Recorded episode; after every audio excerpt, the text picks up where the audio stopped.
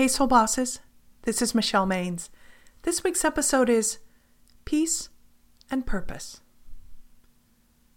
If anyone had a right to hold a grudge, it was New York Police Department officer Steven McDonald.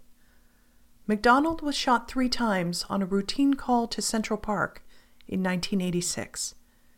He had just two years on the job when he became paralyzed from the neck down. Officer McDonald was as human as the rest of us. Still, he found a way to channel his feelings toward Shavod Jones, who ultimately served eight and a half years for attempted murder. He wrote, I'm sometimes angry at the teenage boy who shot me, but more often, I feel sorry for him. I only hope that he can turn his life into helping and not hurting people. I forgive him and hope that he can find peace and purpose in his life. Steven McDonald's life changed the day he was shot, but he was adamant about making a difference. He became a regular spokesman for the NYPD, meeting with students throughout New York City, campaigned for gun control, and even had an audience with Pope John Paul II.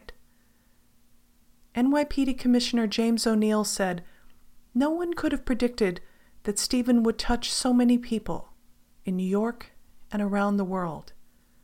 Like so many cops, Steven joined the NYPD to make a difference in people's lives. And he accomplished that every day. In the December series, Satisfied, we're talking about how to surrender. You might listen to the story of Steven McDonald and think, he had to surrender to his circumstances. His injuries wouldn't permit anything else. But thinking that would take you past the true story. McDonald's years of service showed how he fought back at every turn against the common expectations of what someone who is paralyzed could do. Yes, Steven McDonald surrendered, yet he never gave up. He surrendered being resentful he let go of any notion that he was above the man who shot him. And he didn't burden himself or his family with days filled with bitterness. Before he passed away from a heart attack this year, he spent three decades contributing to his community.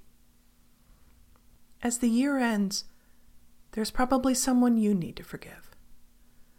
But if you find forgiveness next to impossible, follow Steven McDonald's lead and decide that you will take the first step and let go.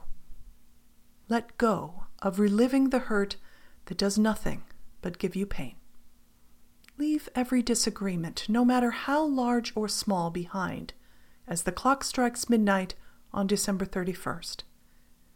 And then send a blessing to anyone who might be doing the same for you so that you can be completely at ease as 2018 begins, living in a world free from harsh judgments, fear, and unhappiness.